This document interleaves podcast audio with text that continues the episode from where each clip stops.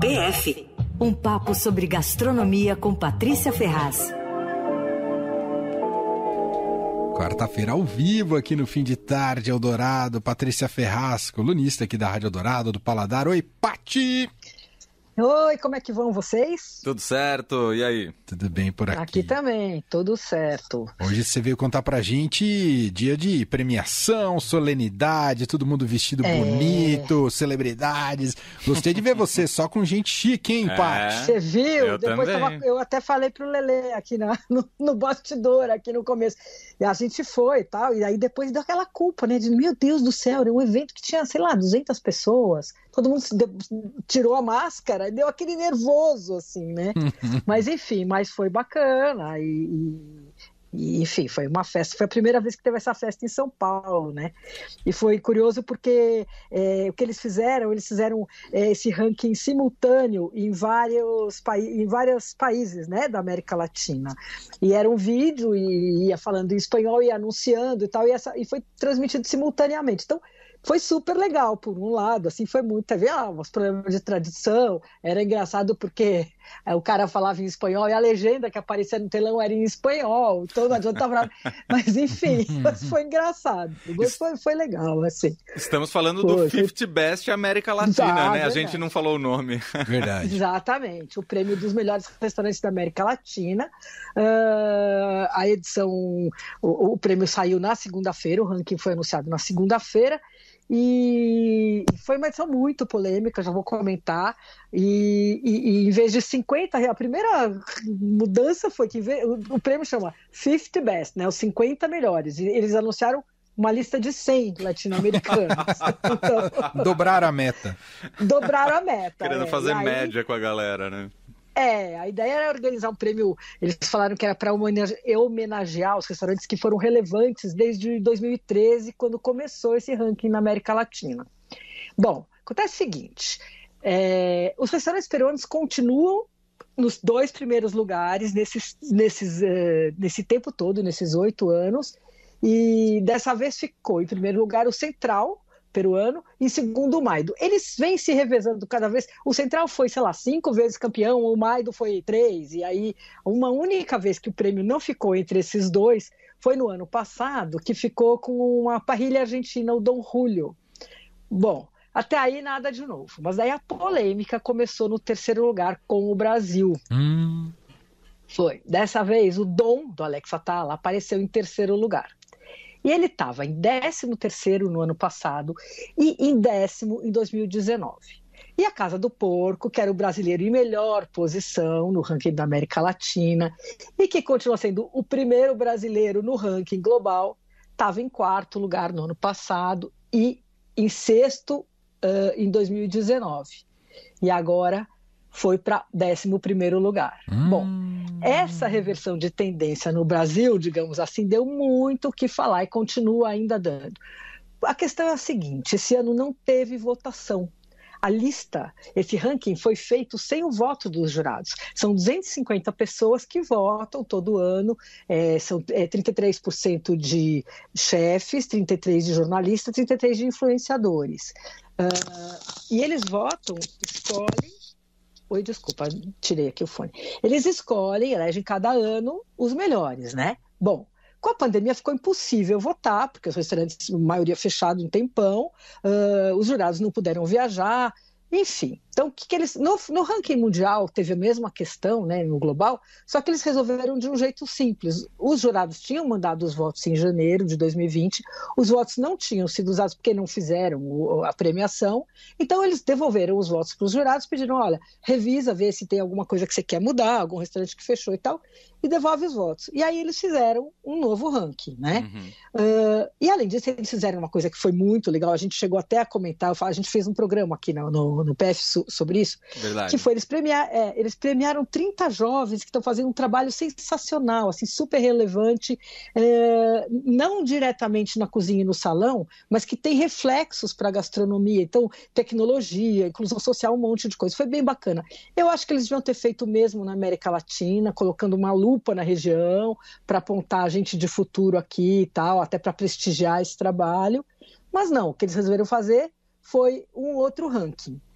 E aí, o que, que eles fizeram? Então, eles ampliaram a lista de 50 para 100, Uh, e eles falam que a lista, o resultado da lista, de acordo com a organização do evento, foi a junção de dados completos da votação das edições de 2013 a 2020. Hum, Bom, hum.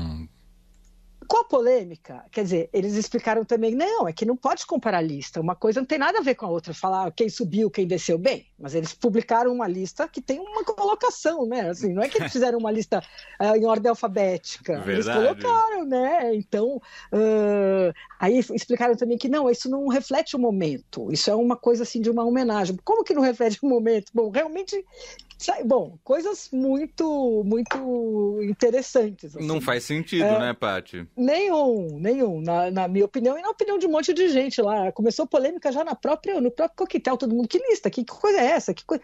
Foi muito esquisito, assim. Uh, dá para entender o que eles quiseram fazer, mas fica, fica, E aí você pergunta, tá, mas qual é o critério? Não, o critério já foi mais do que explicado. É, a gente fez uma junção dos votos.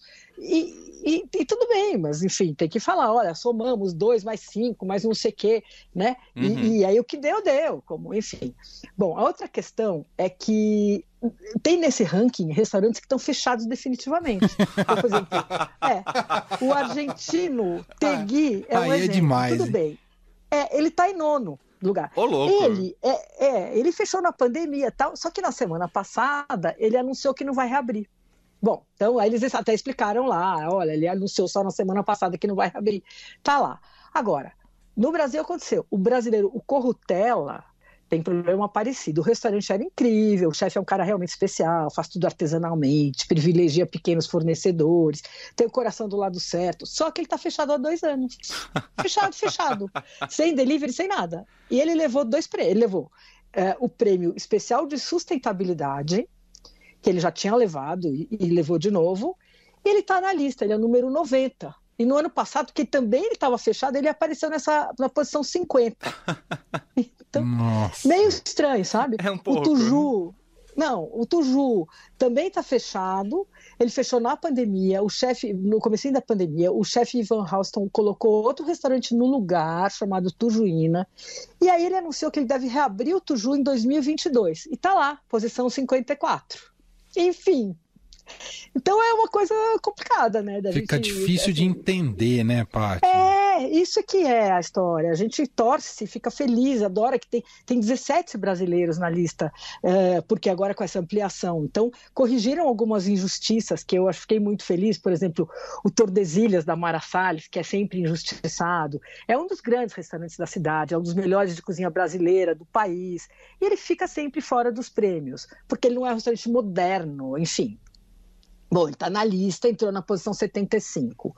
Outro que entrou na lista foi o Comar, coreano, ah, do Paulo Shin. É, é. Uhum. Tá em 88. E o Arturito, da Paula Carosella, que também é um ótimo restaurante, está em, em, na posição 86. Daí também uma novidade, o Soeta, que é um restaurante de Vitória, também está em 77. Ah, que legal. É, é, e, e o Gluton, que é um restaurante de Belo Horizonte, também na posição 68. Legal ver restaurantes também. fora do eixo Rio-São Paulo, principalmente São Paulo, né, Paty? Exatamente. E já tem, eu tinha só um, que era o Manu de Curitiba, que também está na lista esse ano. Uh, e aí teve umas coisas curiosas. Então, por exemplo, o Otec, que é no Rio, ele estava em 12 foi para 41 assim, não teve nada suave, os movimentos foram muito bruscos, entendeu? O Mania apareceu em sétimo, mas ele era o 23 terceiro no ano passado. Subiu 17 posições no ano, né? Uh, o Lazai era 21, caiu para 22. E o Evai estava em 26, caiu para 65. Nossa! Enfim. Então foi é um ano polêmico, assim, né? De um ano que a gente, enfim, dá para entender que os caras quiseram fazer uma coisa diferente, que não tinha voto e tal, mas ficou um negócio muito estranho, né? Ficou uma dizendo não, mas não é a realidade. Sim, mas se não é a realidade, então põe lá em ordem alfabética, põe, né? Sem sem dizer, sem dar uma ordem de, de grandeza, né? De de grandeza e uma ordem de posição aí sem votação. É simplesmente Exatamente. uma soma de votos dos últimos anos, mas que isso não quer dizer nada, pô. Não, não reflete, é, não é uma fotografia completamente, né? precisa. Né? É. É. Então, por, por, por, outro lado é legal, tem 17 brasileiros nessa lista, e acho que a gente tem que continuar. Eu acho que esse ano foi um ano de exceção e vai ter que continuar lutando, batalhando para o sucesso dos restaurantes brasileiros, para eles ficarem visíveis, porque é aquela história que a gente já falou várias vezes. O Brasil é um país longe, é caro comer aqui. E esses prêmios eles são feitos com jurados de outros países, de brasileiros e de outros países, e que se ninguém vem para cá conhecer, ele, os caras, ele vai votar num outro país, ele vai votar no argentino, que é mais claro. barato, ele vai votar no Peru, que vive o governo vive convidando todo mundo. Então, assim, os restaurantes peruanos são realmente incríveis, os dois que estão em primeiro lugar. Uh, mas eles são muito visitados, eles são muito mais visitados que os nossos. Se a gente fosse tão visitado quanto eles, certamente nossa posição ia ser melhor, uhum. né? É. Não sei se melhor Esses... que deles, mas estou é. dizendo, a gente estaria em melhor posição. Esses prêmios revelam muito esse aspecto, né? É claro que tem a coisa da tendência gastronômica e da qualidade do que é servido, mas fundamentalmente também tem esse aspecto das relações públicas que precisam ser muito bem feitas, né, Paty? Claro, claro, porque é isso. Assim, no Brasil, tudo bem, falta tudo, a gente sabe e tal, mas Peru também, né? Só que eles entenderam que a gastronomia tem um papel importantíssimo, uh, não só de geração de emprego lá e tal, mobilidade social, inclusão e tudo, mas especialmente de turismo, né? O Peru ganhou muito turista com essa questão de que, ah, é comida peruana, o, o Central há 10 anos é o melhor restaurante lá, não sei o quê, todo mundo quer ir lá conhecer, né? Mesmo gente que não gosta de comida moderna lá, é uma coisa, uma comida muito contemporânea, né? Assim, provocativa e tal. Mesmo quem não gosta, se acha, não, eu quero ir lá ver, quero entender. Então, e aqui não, né? Aqui cada vez está mais difícil, porque tudo muito caro, longe, e não tem, e tem zero uh, incentivo, assim, né? De turismo, do governo, de tudo, de, de, de tentar atrair, sabe? Uhum, atrair as pessoas. É, é.